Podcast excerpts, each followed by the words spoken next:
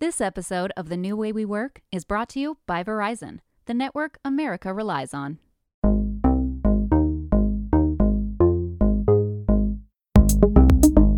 This is Secrets of the Most Productive People, a productivity podcast where we work smarter instead of harder and dissect exactly how to get it all done. I'm Fast Company Deputy Editor Kate Davis.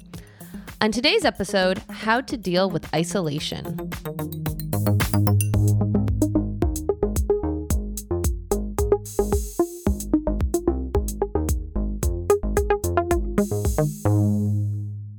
So it has been 9 months since the country mostly shut down due to COVID-19. And in that time, you've maybe had some socially distanced walks with your friends or dined outdoors over the summer, and you've probably spent way too much time on Zoom. But despite our best efforts, it's fair to say that 2020 has been a year of isolation for the vast majority of people.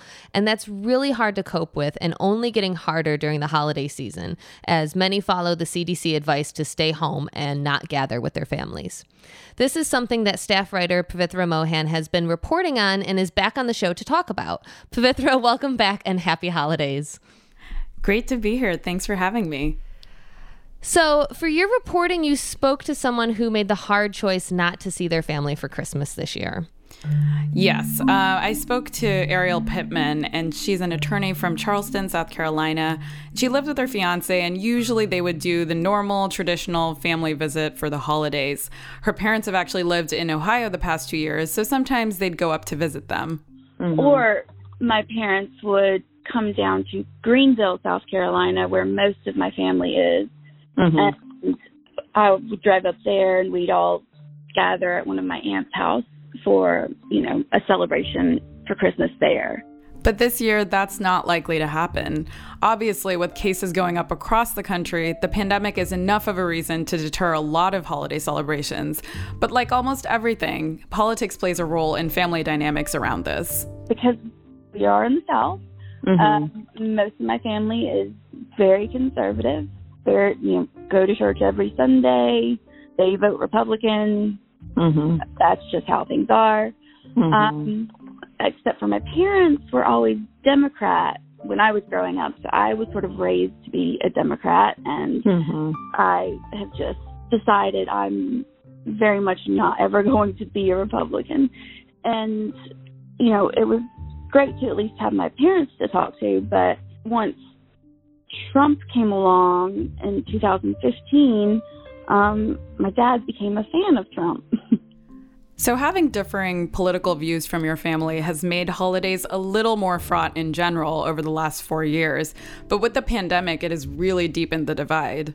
He's not one of these people who believes it's a hoax. He believes in science. He believes in being safe. But he does think, you can't destroy the country and the economy. And, people just got to get back to work. We just got to start living our lives again. That's just how things got to be. And, the sad part is if the pandemic hadn't been so politicized and everyone was on the same page from the beginning, maybe the cases wouldn't be so high as they are right now. And we might have the ability to visit family more safely. But it can be really difficult to navigate seeing people in your lives, whether it's family or friends, when they all have these differing levels of what they think is an acceptable level of risk. Yeah, exactly. I think it's been really challenging for a lot of people, especially given that this is typically the time of year that you might see extended family members that you don't ordinarily get to see. And I think there's this real sense of loss and a lot of guilt involved in it, too, where you feel like you have to explain yourself to family members who just don't get it. And it's like it's so fraught because sometimes the people who want to gather and want to do the riskier things are the people who are in those high risk categories. And so then you're in the position of being a healthy younger person who, isn't at high of risk saying, I'm trying to do this for you, for your health. And, when that person doesn't feel that way, when they see the thing that you're doing or hear the thing that you're doing and take it in the complete opposite way of like, you don't want to be with us. That's, you're being selfish. You're being overreacting. How can we not have this Christmas together?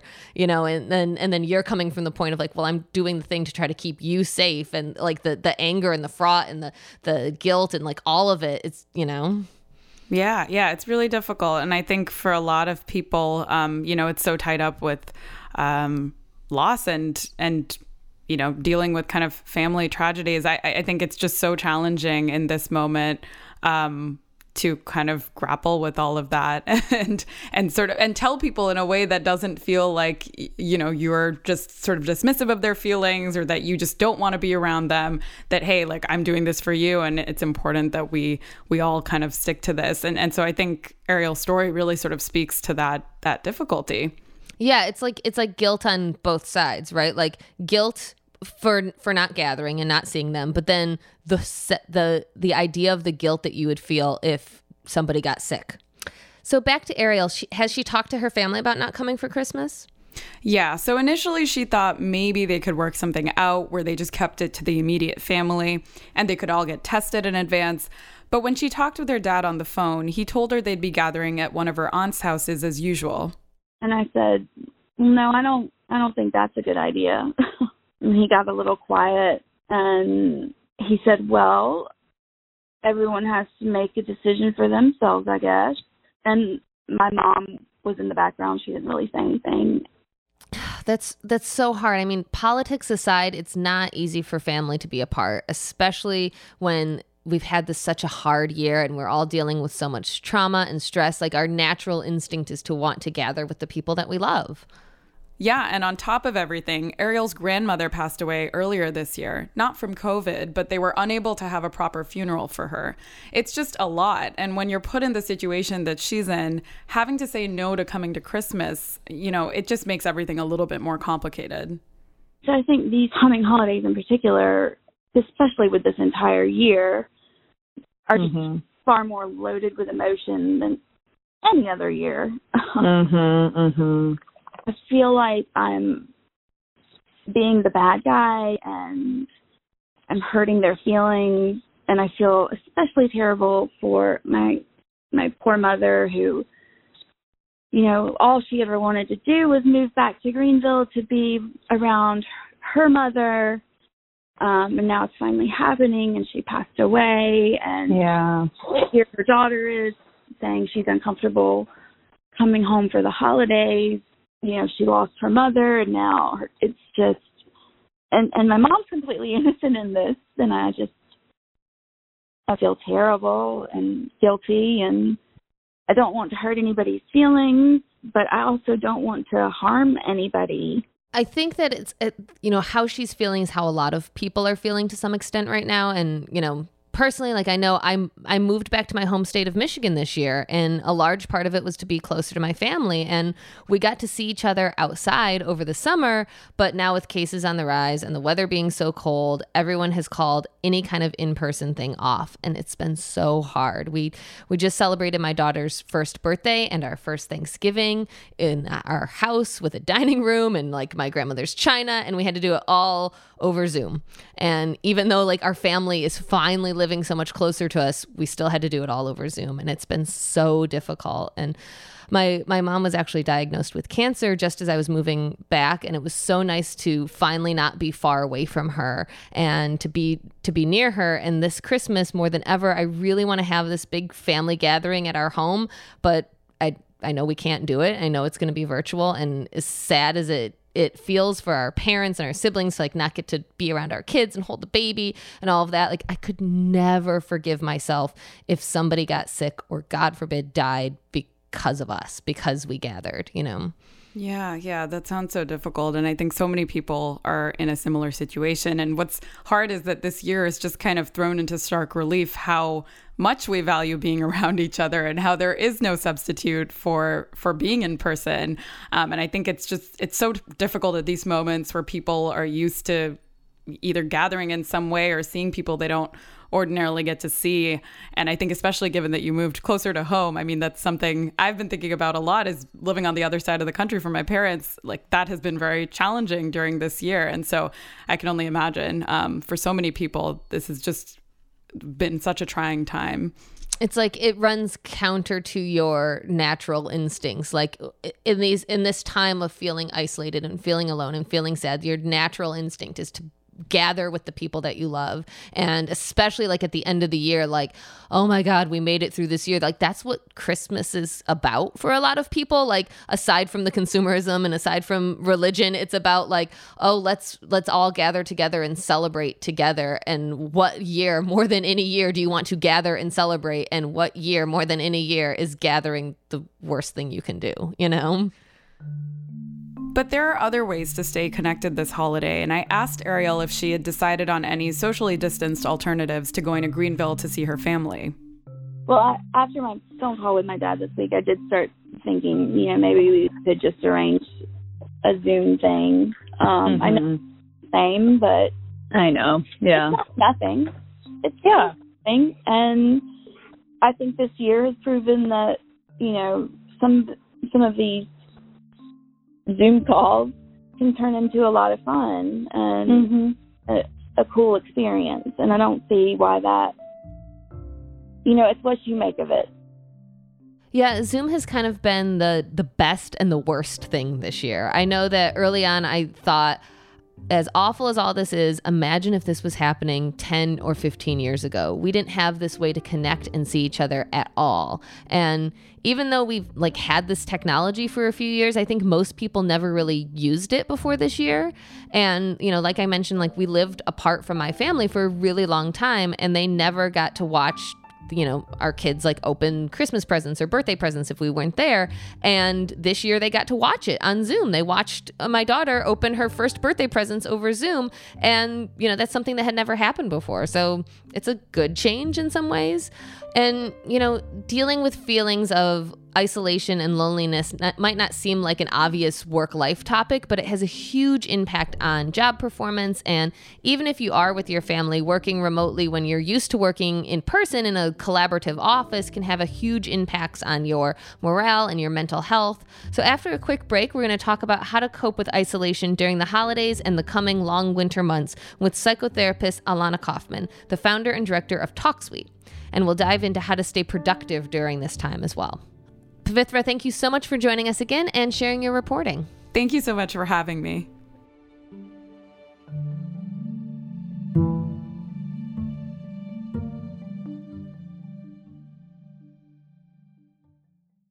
This episode of The New Way We Work is brought to you by Verizon, the network you can rely on for your phone and for your home internet. Find the plan that's right for you at Verizon.com. Joining me now is Alana Kaufman, LCSW, a psychotherapist and founder and director of Talk Suite. Alana, thank you so much for joining us. Thank you for having me. So just how much of an issue is this kind of level of isolation that we've all been in for 9+ months and we've been dealing with? And I'm sure it varies from person to person and situation to situation, but can you quantify kind of the larger mental health consequences of this time we're in right now? So this has been an incredibly challenging year for in a lot of different ways. And yes, the coronavirus is a big one. I think the isolation, being stuck, the lack of socialization, the lack of even going into an office and having, you know, that kind of connection with your coworkers and the water cooler talk and, you know, things like that. The overall feeling is loneliness. And then the things that are attached to it is anxiety, depression, feelings of hopelessness, you know, I'm never going to get out of this. This is going to be forever. A lot of times I think in this section of, or in this place of the pandemic, and particularly the isolation part of it, there is a light at the end of the tunnel where we are seeing vaccines that are coming out that are seemingly very effective and safe, and that, you know, so this isn't going to be forever. We are going to get out of it. And so holding on to that is an important way of moving through some of this feelings of the hopelessness, at least, you know, this isn't forever. This too shall pass. I think some of the times, I would say a deeper level, sometimes I think about, can we think about what else is attached to some of these feelings that are coming up? And, you know, I like to say to my clients sometimes, what is hysterical is historical, meaning what is being triggered, you know, because this like I said, this too shall pass. This isn't a forever thing. Although it doesn't feel good in the moment, it isn't like it will pass. And so sometimes I like to explore what else is being brought up for me or for others in this moment, you know, feelings of past loneliness, you know, loneliness, mm-hmm. anxiety, depression. Yeah, that's really interesting when you say that, because I think, well, there's two parts in what you just said that strike me. One is how we feel now, I feel like is very different than maybe how we felt in April, because there does feel like there's hope and light at the end of the tunnel.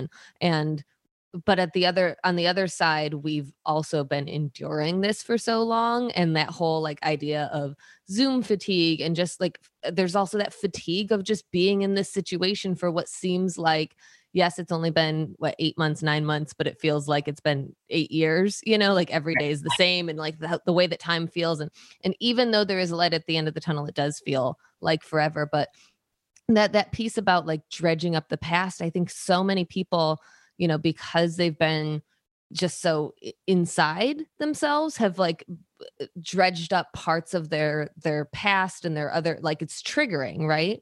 What are some of the like kind of warning signs that could signal a deeper level of depression or other mental health issues kind of brought on by this isolation or the overall stress and trauma of this time?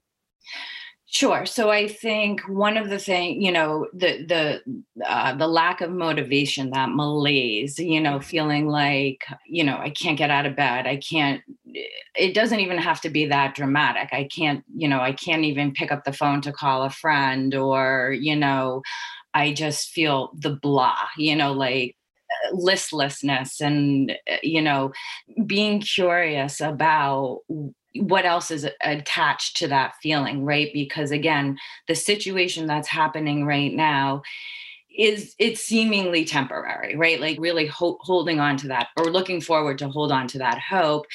And then when it feels really extreme in the moment, you know, again, being curious about what other feelings are attached to what is happening right now, right? Does this feeling feel familiar? Was it something that you felt in college or high school or as a child at home, you know, and everybody's going to have a different experience with this situation. You know, the unpopular answer I always say is, and I wish I had a magic pill or a wand to make it go away, but the unpopular answer I say is, we have to tolerate these uncomfortable feelings. You know, sit in them, because the only way out of it is through it. And again, I can't stress enough, this too will pass, you know, as also remembering how strong human beings really are. You know, we endure a lot, and just human nature, and we thrive and survive. The majority of us do. Mm-hmm. I mean, and really in the course of a life, a year is not that long, even though time feels horrendously long right now. And in terms of people working from home and kind of trying to maintain their job performance and their, you know, stay productive when they're feeling so isolated, when they don't have the collaborative, you know, work environment, and also maybe they're struggling with these other mental health issues. What's your advice there for like getting your job done and performing still? Yeah, I feel like, again, holding on to this is temporary and there's a light at the end of the tunnel, I find to be very helpful.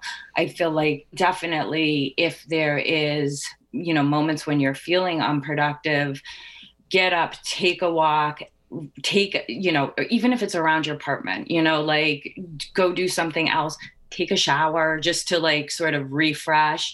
And also, again, knowing that this is a feeling, this will pass, like this, you know, if it's in these moments, and saying that, all right, I'm feeling blah right now, or unmotivated, or unproductive, that I'll like find a distraction, even stretch in your living room, you know, like things like that, where you just sort of get that energy and refocus and come back to the task at hand, whatever it is. Yeah. Yeah. I will say that's something that, even though we cover it a lot and we talk about that a lot, that I have to remind myself to do. And with that loss of commute time, you know, I used to have an hour plus a day of commute time that I could read and I could have as like me time.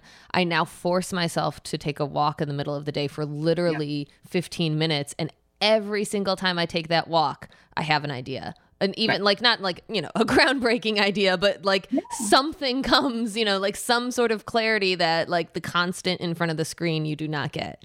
Yeah, 100%. And I also think one of the things too is to be like, this is frustrating right now. And it is, and acknowledging that this is not how we want to be for the future, you know, and that this is hard and isolating, and you want to hug your good grief. At this point, we want to hug strangers. You know? We're, you know, we miss that kind of face-to-face communication. The ease of life feels gone right now, but it, you know, again, I don't have a crystal ball, but I am very convinced that this is gonna be the new normal is going to be really very familiar to what our old lives used to look like. You know, there will be some changes. I always think about that too. And people are like, but it's going to be new normal, and the fear of the unknown and what it's going to look like. And we can think back in history and times, you know, people who lived in New York with the World Trade Center, and it was such a trauma in New York, and it felt like nothing was going to be the same. And years later, it feels pretty normal. The things that have changed is travel, like airline travel, but now it's the new, quote unquote, new normal, and it's not that terrible. You know, people adjust to it. So whatever the new normal is going to look like is going to feel very similar to the whole 9/11, you know, whether it's wearing a mask on public transportation or in big crowds, we're going to, you know, we may be more of a mask culture, but it will feel within time, it will feel very normal. It is amazing how adaptable we are as humans, you know, and I have small children, and I've watched how, like, this is a huge change for them. And they're just like, oh yeah, I wear a mask all the time now. Like, no big deal. This is just what life is. It's like, you know, we are very adaptable. You mentioned like human relationships. And I think that's such a big part of this topic of isolation and what we're talking about on the show in particular too. And right now with like the holidays and family visits, it can be like a big source of stress for people in general. And with the pandemic, there's like families at odds, right? Like parents might want their kids to come home, but the kids might not feel comfortable doing that. People have different levels of mask wearing and risk tolerance. How can families navigate these like very fraught situations? Well, it is, you know, I always say find your like level of comfort. And then the rule of thumb, especially in this pandemic, is, you know, we sort of defer to the least comfortable. You know, I even, you know, even personally, I think about that, and I think about my friends and who's ever the least comfortable and what, you know, what feels good for people, that then I respect and defer that. And I think with family, that is again, fraught with a lot of past history of how those dynamics, how family dynamics go down, and you know, how the family structure is. You know, again, it's how do you navigate and negotiate through that as a family, where, you know, meeting in the middle of a place that is the most comfortable for both parties. And, you know, again, this works when there's mutual respect between the parties, right? The family members, whatever they may be. But it is also holding firm and holding strong and keeping your boundaries, because again, this is one holiday year, you know, season year. We have next year, you know, and if we take precautions now to be safe, and then we can have a blowout next Thanksgiving, next Christmas, you know, you know, everybody will, it will be such a celebration, you know? So yeah. I try to have people think of it like that. Like, although you may disappoint this year, next year, there's always room to make it up next year. Yeah. Yeah. I mean it, and that's, I think a lot of people are thinking of do-overs, right? Of like do-over of your 40th birthday, do-over of your graduation, do-over of the Christmas, like the celebrations we will have, you know, kind of related to that. You know, at the top of the show, we heard from a woman named Ariel who is feeling some guilt for not going to see her family this Christmas. What advice do you have for people who, you know, have made their decision, they've drawn that line in their sand, they're following the advice, you know, I'm not comfortable doing this. This is not safe, but they're getting guilt from their family or they're feeling guilt personally themselves. Well, again, guilt sometimes alludes to the fact that you're doing something wrong, right? Like, you know, so I think, look, you know, knowing that you're actually potentially keeping your family safe and healthy, and yourself safe and happy, healthy. But, you know, I would also think in terms of, again, is that what else is attached to that in terms of the family relationship? You know, a deeper level, I think we can talk about the present and the current and what's happening. And again, the what we know is next year you can, you know, stay for an extra 3 days, you know, if you feel like, or do something special, you know, maybe I'll go away somewhere more exotic. You know, I don't, you know, something like that, or bring your favorite dish that your family has been begging you to bake, you know, or something like that. But it is also, the guilt comes up in terms of, you know, this is a great opportunity to look at what is that, you know, where is that, how where's the root of that guilt?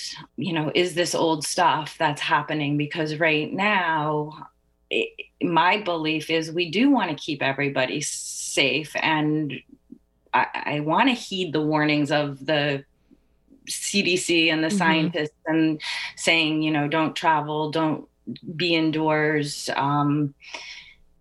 with groups of people.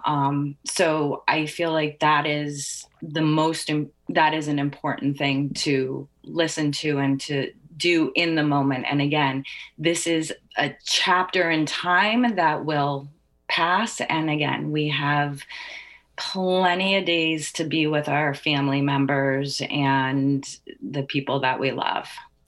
Alana, thank you so much for joining us. Thank you for having me. Alana Kaufman, LCSW, a psychotherapist and founder and director of Talk Suite. And that's all for this episode. Be sure to subscribe to Secrets of the Most Productive People wherever you listen. And if you liked this episode, leave us a rating or review on Apple Podcasts. Also, if you have a question about work life, productivity, or any other suggestion of what you'd like to hear on the show, leave us a voicemail at 833-582-FAST. That's 833-582-3278. Or you can tweet us with the hashtag FCMostProductive or send us an email at mostproductive@fastcompany.com. Secrets of the Most Productive People is produced by Joshua Christensen.